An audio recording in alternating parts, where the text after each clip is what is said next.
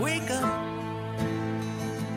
put your shoes on, take a breath of the northern air, and rub those eyes. We're getting close to the end of mock draft season. We also have some Vikings news and scuttlebutt to report, and we will talk about Deebo Samuel. He's not going to come to the Vikings, but he does remain a very interesting figure and a very symbolic figure as wide receivers start cashing in around the league. Let's get to all that with Jeff Diamond on Jeff Diamond's Vikings and NFL Insider, part of the TalkNorth.com podcast network. Thanks to our sponsors, White Bear Lake Superstore, whitebearlakesuperstore.com, and TSR Injury Law, 612 TSR Time. So, Jeff, you have been out and about talking to Vikings officials, listening to Kevin O'Connell talk during his press conference. We are just about a week out from the draft. What's foremost in your mind when it comes to the Vikings right now? I think there's a few interesting things, and Kevin O'Connell, already a very seasoned head coach in terms of his press conference presentation, and has learned quickly how to dance around questions, Jim, as you know. And he was asked about drafting a quarterback and kind of hemmed and hawed and said, oh, well, yeah, of course we've got Kirk, and yeah, we'll see what happens, and Kwesi's working on all this stuff and blah, blah, blah. And ultimately, didn't really answer the question. He did say that he has some good thoughts about Kellen Mond, but not having seen him on the field yet, and said he was, when he rated him while he was still at the Rams pre-draft last year, that he thought he was very athletic, that he was accurate, that he can make off-schedule plays. I thought that was an interesting comment, since that's what we'd like to see Kirk Cousins do more of. Mm-hmm. And also said, of course, he was very successful in college. Now, he had kind of a dreadful rookie year, and Zimmer, we know, was not high on him. But we'll see how it shakes out with Kellen Mond under Kevin O'Connell. I still think that they're going to draft a quarterback somewhere in those first four rounds. It won't be at number one, but I think they could well jump on somebody that they really like in round 2, 3, or 4, which I think is a good idea. And the other thing that Kevin O'Connell was talking about was Irv Smith Jr.'s recovery and how important that is to the offense, especially after losing Tyler Conklin. And also leads me to think that they probably will look for a tight end, probably middle rounds, in terms of a receiving type tight end, because they signed Johnny Manta, a free agent tight end, but he's a blocking tight end, has 10 career receptions. Zach Davidson is an interesting prospect, was a 5th round pick last year, big guy, 6'7", but he's really an unknown at this point. And I don't think they want to go into the season without having a good option in case Irv Smith Jr.'s recovery is slow or he gets hurt again. And they had the luxury before. Now, I think also when you look at the new offense, of course, if they're going to go 3 wide receiver as the base offense, which we know they're going to do, and they've got, which they should do when they've got the strength there with Jefferson, Thielen, and Osborne, then the tight end becomes a little less important in the grand scheme of things. But you still need a tight end, and they're still going to want to have a viable backup for Irv Smith Jr. So those are some of the interesting takeaways I have from O'Connell's press conference. And I think, as we said, the good news is that the draft is next week. You get to this time of year, and I can speak for the team executives, you can't wait till the draft comes because you're just tired of going through all the mock drafts and all the looking at your draft board and tweaking it. And you just want to get to draft day and finally be able to make your selections. And I think this is going to shake out as an interesting draft with the new regime, and see where their focus is, and see if they draft for need over best player available, the old argument, which of course I always subscribe to, which I learned long ago from Bud Grant and Jerry Reichow and Frank Gilliam, that you don't draft for need, especially in the first round, and don't pass up a potentially great player to take a good player at a position of need. And we know they need a cornerback bad in terms of a potential elite cornerback. And I'm sure they're going to look very closely at Sauce Gardner and Derek Stingley Jr. and perhaps Trent McDuffie. But Gardner and Stingley, there's a lot of buzz that they could be gone in the top 11 picks before the Vikings pick at number 12. So we'll see how it all comes about next week. But I'm excited the draft time is coming, and I'm sure so are all the Viking draft folks and executives and Kwesi and Kevin and the whole crew over at headquarters. Jeff, of course, former Vikings general manager, former president of the Tennessee Titans, former NFL executive of the year. We also want to thank our producer, Brianne Burdette. Let you know that one good way of keeping up with TalkNorth.com and all of our great podcasts, follow us on Twitter at TalkNorthPod. You, of course, can always go to TalkNorth.com to see the shows, the archives. This time of the year, great time to listen to the John Krasinski Show, expert in-depth analysis on the Minnesota Timberwolves from a great beat writer. We also have outdoor content, The Flush, Destination Polaris, a million outdoor shows, great sports lineup. Cheryl Reeves show as the links are getting ready to start. I want to thank everybody for listening to the network. We do recommend subscribing at your favorite podcast app. It's free, it's easy. So it is interesting to look at mock drafts, and we all understand that they're just mock drafts, and there are a million of them. But some of the more reputable mock drafters really seem to have honed in on the Vikings taking Stingley Jr.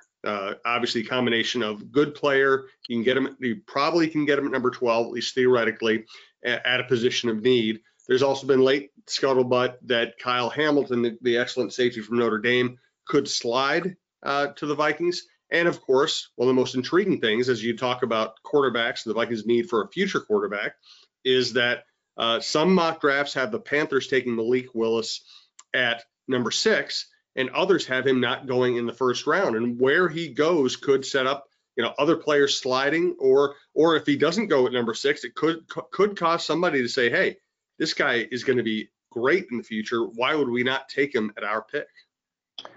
Yeah, I think the quarterback situation, as we've talked before, is always really interesting. And when you're picking in the number 12 spot, the Vikings would love to see teams jump up and take some of these quarterbacks like Willis and Pickett and Corral, maybe Howell from North Carolina. But so many so-called draft experts also think this quarterback class is a little bit down, and there may not even be a top 10 quarterback for the first time in many, many years.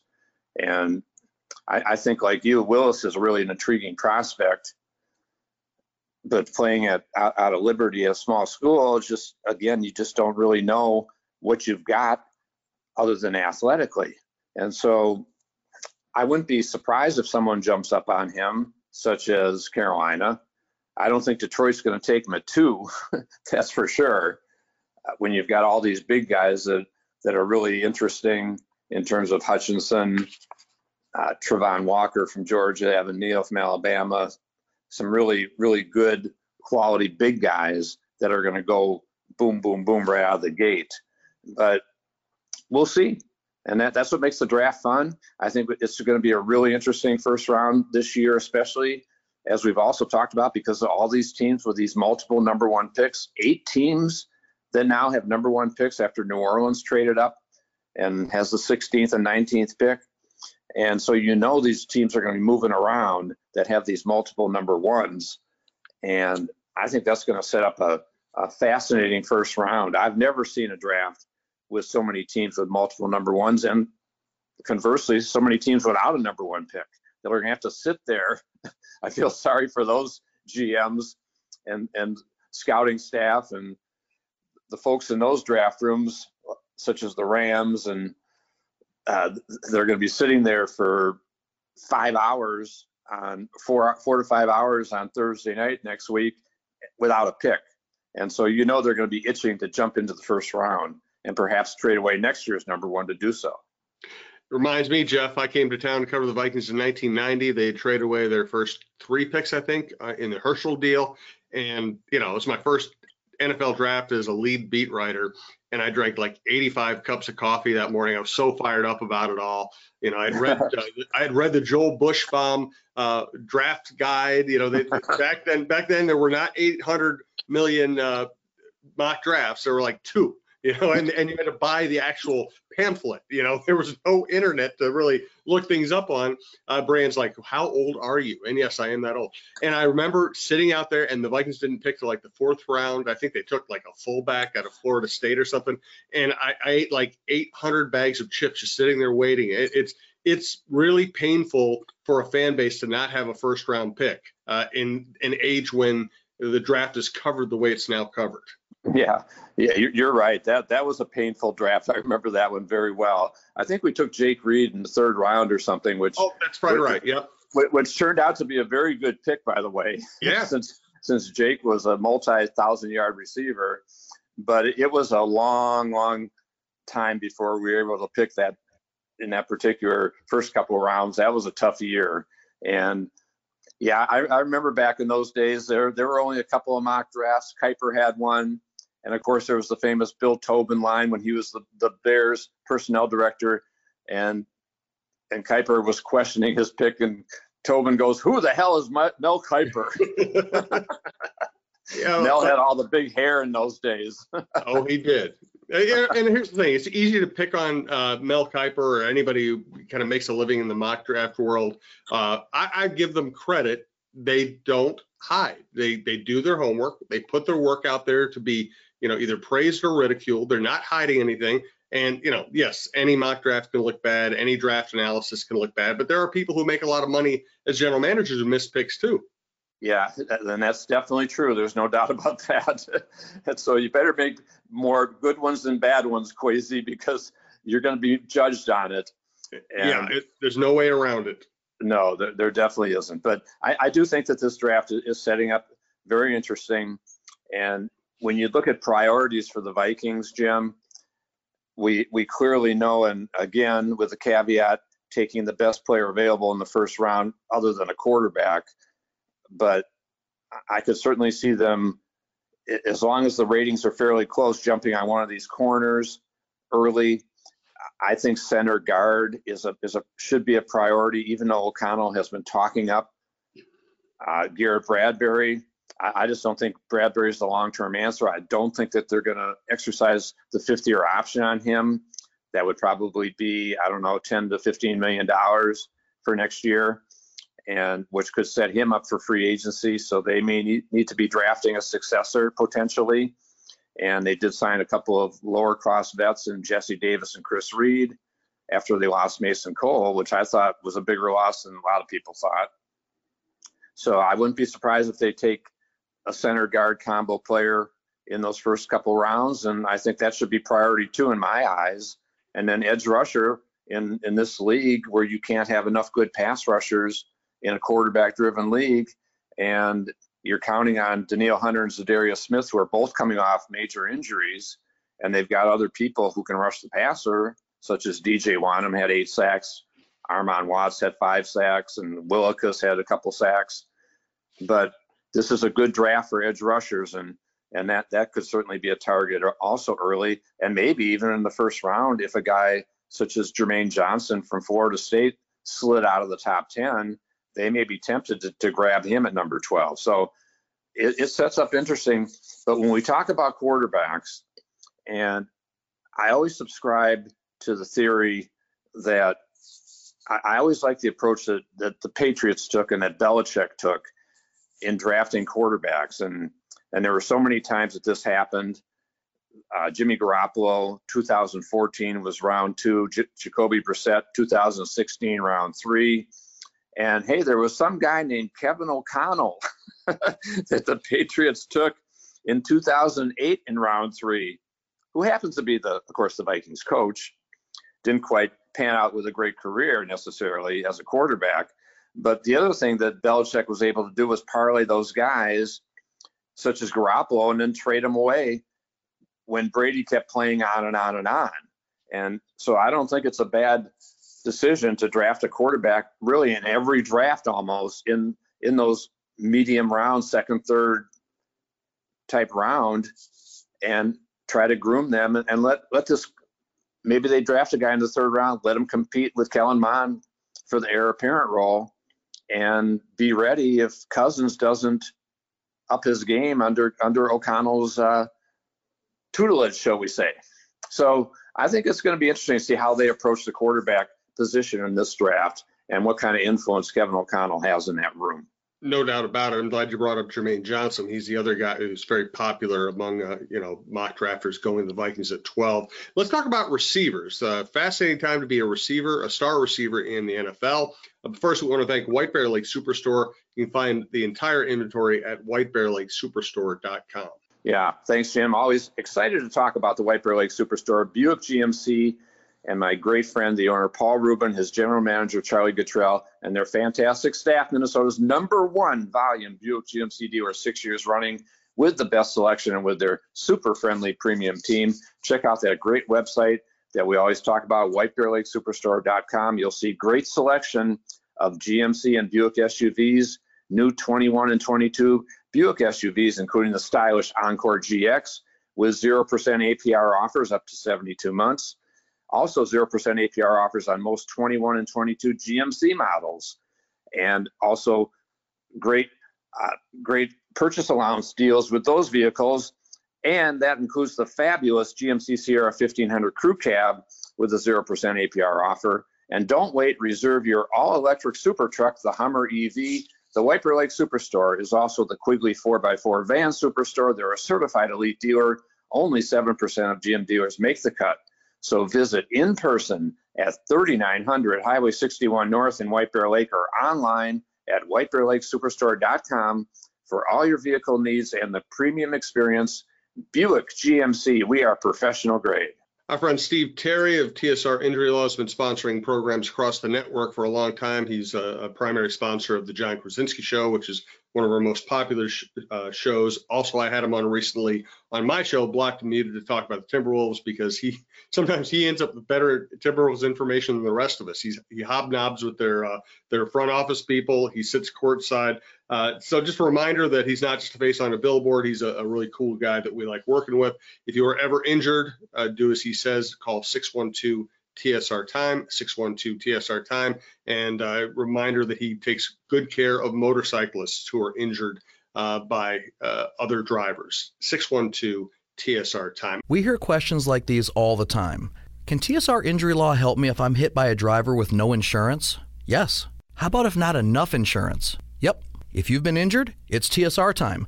Call us today for a free consultation at 612-TSR-TIME. All right, let's get to the receivers. Deebo Samuel is threatening to hold out and requesting a trade, and he is doing so at a time when receivers are getting paid, when receivers are yielding huge amounts of collateral in trades. Why are we seeing receivers valued so highly at this point, and what do you think happens with Deebo? I think Deebo is a really interesting player, great player. He's the 49ers' best offensive player, certainly in terms of explosiveness. And I think he's a guy that kind of presents a problem for a general manager, and in terms of John Lynch out in San Francisco, because of his versatility, almost makes him, he's not the most productive wide receiver in the league. He's not the most productive running back in the league, but when you do the combo, he has 14 touchdowns last year and played great and was, I think, a first-team All-Pro, edging out Justin Jefferson. And so it's a tough negotiation. And I think what's really complicated the wide receiver market are these recent deals, Davante Adams, Tyreek Hill, at $28 million a year, when the going rate for the top receivers was in the low 20s before this year, and they've just exploded contract-wise. And then Stephon Diggs just got a $25 million a year extension in Buffalo. And so, but meanwhile, you've got these recent drafts where there have been so many quality receivers coming out, including, of course, 2 years ago when the Vikings drafted Justin Jefferson. And fortunately, the Eagles passed on him and took Reagor, which they've got to be kicking themselves for every day. But you look at this draft, and you got guys, the two receivers out of Ohio State, Wilson and Olave. You got Jameson Williams out of Alabama, London from USC, Burks from Arkansas. You could have 5 first-round wide receivers again this year. And so does a team want to put that much salary cap money into a wide receiver when there's a lot of good ones in the draft? And we know the Packers are going to be picking one probably in the first round, even though they haven't done so in about 20 years. But I think Rodgers will go apoplectic if they don't.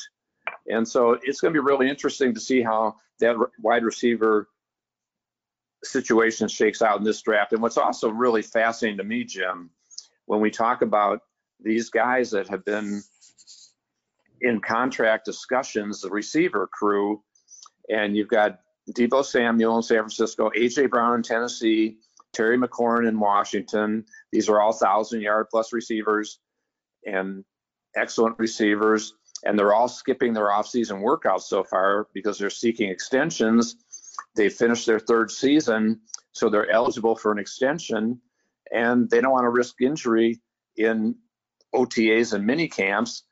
And I would say that this could well be a preview of what the Vikings are going to face next spring with their superstar, Justin Jefferson, because if I'm his agent, I'm going to take a similar approach and say, hey, he's finished his 3rd season. He's eligible for an extension. The Vikings certainly next year will exercise his 5th-year option.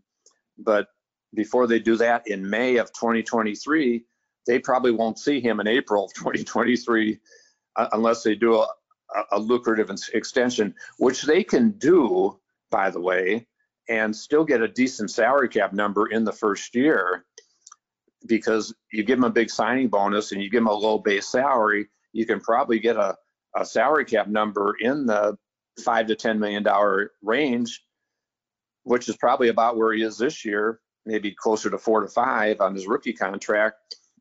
But again, that deal is going to start to be very expensive starting in 2024.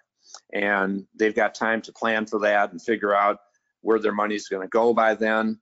But Jefferson is going to be a guy that is going to break the bank next year.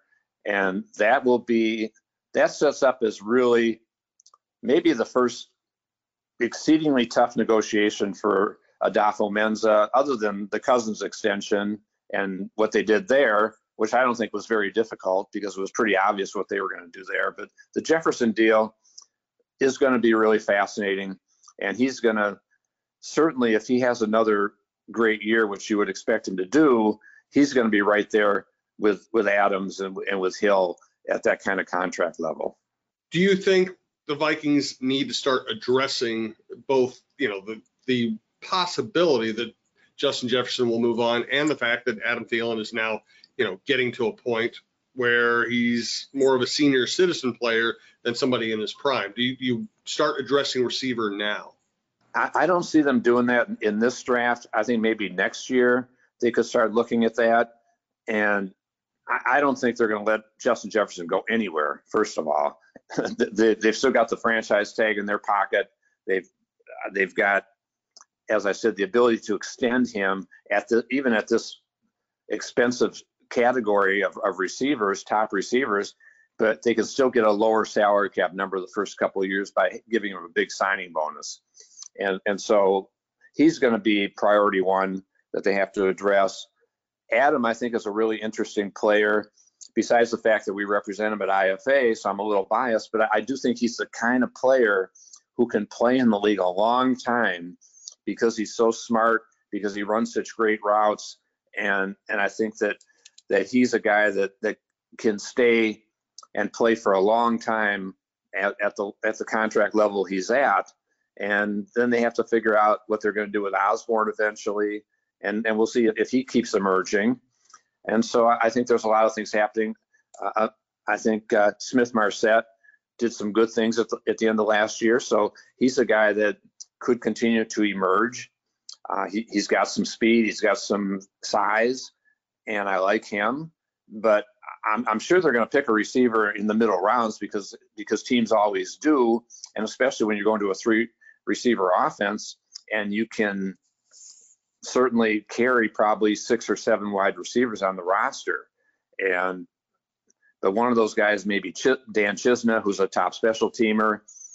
One of those guys, we'll see how BC Johnson comes back from his knee injury. He's a guy that's kind of under the radar, but he did some good things in his first couple of seasons before he got hurt that knee last year. And so he could be in the mix. And then there was Blake Kroll, who was kind of a camp sleeper last year until he got hurt. So they've got some pretty good depth at receiver, but we know they're going to pick one at some point in this draft. And yeah, certainly the Jefferson situation is going to be one to watch in future years. And by the way, Justin, in his opening press conference, as I'm sure you heard, he said, yeah, I've kind of been paying attention to some of these wide receiver contracts. So he's very aware of what Davante Adams got with the Raiders and what Tyreek Hill got with the Dolphins. Oh, no doubt about it. Do you think that traditionally wide receivers in the league have been undervalued? Because, right now, it looks like everybody's looking for that star receiver they can build their offense around. I don't really think they've been undervalued because I think they traditionally have been paid one of the top salaries position-wise in the league when you think about the top guys that have been able to garner those kind of contracts, Julio Jones and Michael Thomas, that have been 20 million plus.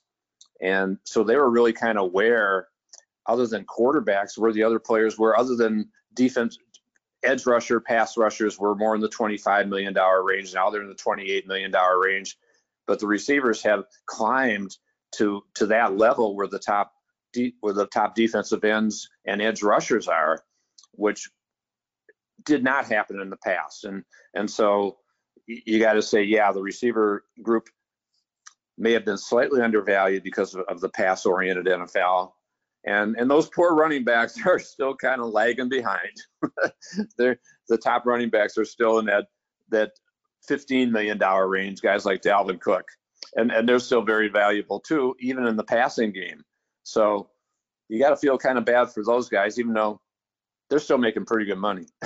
They are, just not relative to the rest of the league. Hey, let's get a final thought from Jeff. Thanks again to our producer, Brian Burdett. Thank you to White Bear Lake Superstore, whitebearlakesuperstore.com, and TSR Injury Law, 612 TSR Time. Again, check out talknorth.com for all of our shows, and we do recommend subscribing to your favorite podcast app. All right, Jeff, leave us with a final thought before we reach official draft week. Yeah, I think one of the things I'm interested in is seeing where those couple of top Gopher guys go, and talking about Mafe, the edge rusher out of Hopkins, Minnesota. My son's alma mater, and also Falele, the huge offensive tackle. He's really an interesting guy in terms of, can he keep his weight under control? Do teams trust him to be able to play at that big giant weight size of 375 to 400, and what's going to happen there? So I'll be fascinated to see what happens with those guys. And Mafe, I've seen in a couple of mock drafts, targeted for the Vikings perhaps in the second round, and I'm not sure he's going to make it that far, but he wouldn't be a bad pick because he does, certainly he's coming off, he had a great Senior Bowl, and he's a guy that still is relatively raw, but he's got some really good ability. And so that'll be a fun time to see some of the local products. No doubt about it. It'll be fun to talk about. It'll be fun to watch. Thanks to Jeff. Thanks to Brianne. We'll be back next week for one last and more intensive NFL draft preview.